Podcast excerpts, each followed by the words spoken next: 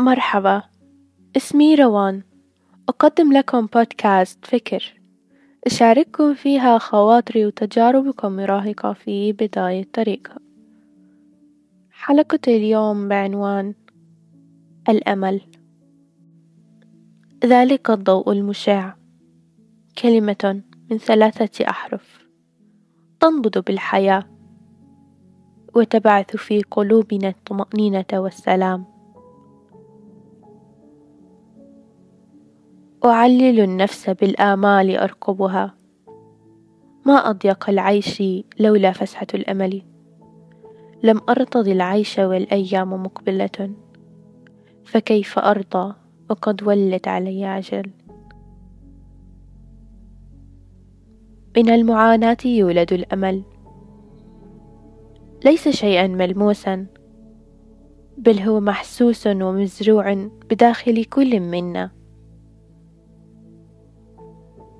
يصبح الأمل حقيقيا باستمرارية السعي، ولكن استمرارية السعي لا تعني حتمية الوصول.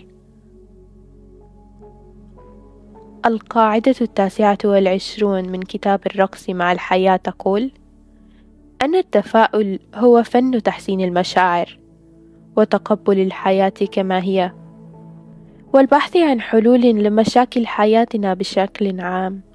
بشكل إيجابي.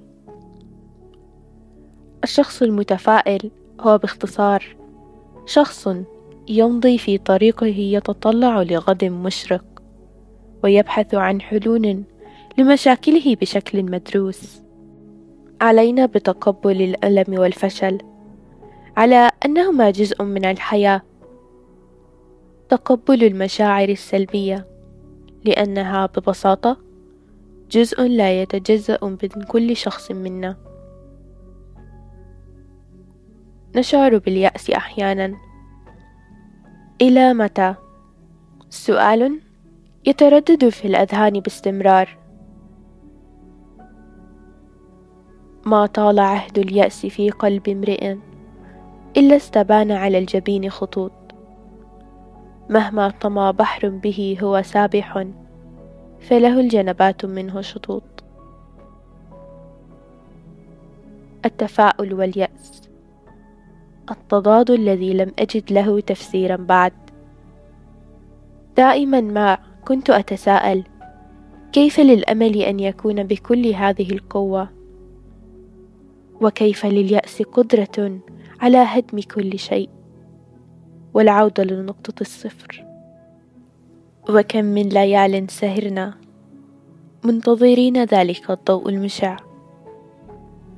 هل يأتي من حيث لا نحتسب؟ أم نصنعه نحن؟ كن أنت شمسا ليوم ضبابي كن أنت نورا مشعا لمكان مظلم. كن أنت يد العون لمن يبحث عن طريق الأمل. كن أنت ألوانا لصفحة سوداء. كن أنت مصدرا للآمال ومحفزا لمن أمامك. الحياة فانية. لا تستحق يأسا يفسدها أو تشاؤما يطفئ لمعها. كن أملا يصف القاموس الأمل بأنه شعور بالتوقع والرغبة في حدوث شيء معين. يوصف المثل الأعلى بأنه يرضي تصور الفرد لما هو مثالي. من الآمن أن نقول أنه عندما تجتمع هاتين الكلمتين معا فإنك تمتلك توقعا ورغبة فيما هو أكثر ملائمة لنفسك. ولكن ببساطة لا يكفي مجرد الرغبة في حدوث شيء ما.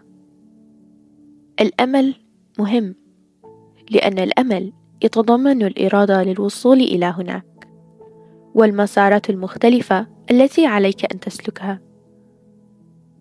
يمكن أن تكون الحياة صعبة ولا ينبغي أن يكون ذلك مفاجأة لأحد.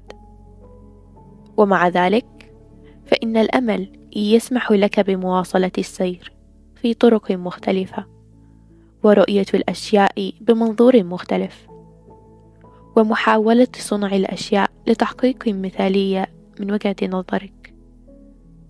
وهذا صحيح حتى عندما يبدو أنه لا يوجد حل. في الواقع كلمة الأمل موجودة في تعريف كلمة الإيمان والإيمان هو الجوهر بما يرجى. والدليل على أشياء لا ترى. علاوة على ذلك فإن الإيمان بدون أعمال بلا قيمة. بمعنى إذا كنت ببساطة ترغب في حدوث شيء ما ولكنك لا تأخذ بالأسباب للعمل على تحقيقه فلن يكون له أي فائدة. لكي نتمكن من تحقيق آمالنا علينا أن نبدأ بأنفسنا. تقول إلي وزل فكما أن اليأس لا يأتي إلى المرء من غيره من البشر فإن الأمل أيضا لا يمكن أن يمنحه إلى إنسان آخر. عندما يتضرر الأمل فإنه يؤثر على أكثر من شخص. عندما يتم إنكار الأمل الحقيقي فمن الصعب استبداله. عندما يفقد الشخص الأمل قد يكون من الصعب العثور على الدافع مرة أخرى. كل هذه التصريحات صحيحة. أهم تأثير لدينا على بعضنا البعض هو من خلال كيفية تأثيرنا على آمال بعضنا. الأمل يولد الأمل. عندما يكون الأمل موجودا فإننا نتفاعل مع بيئتنا أكثر. وهنا نصل إلى نهاية المطاف. ولأن لكل بداية نهاية أنهي هذه الحلقة. بشكر مستمعيني ومستمعاتي. وإلى لقاء آخر في حلقة جديدة من بودكاست فكر.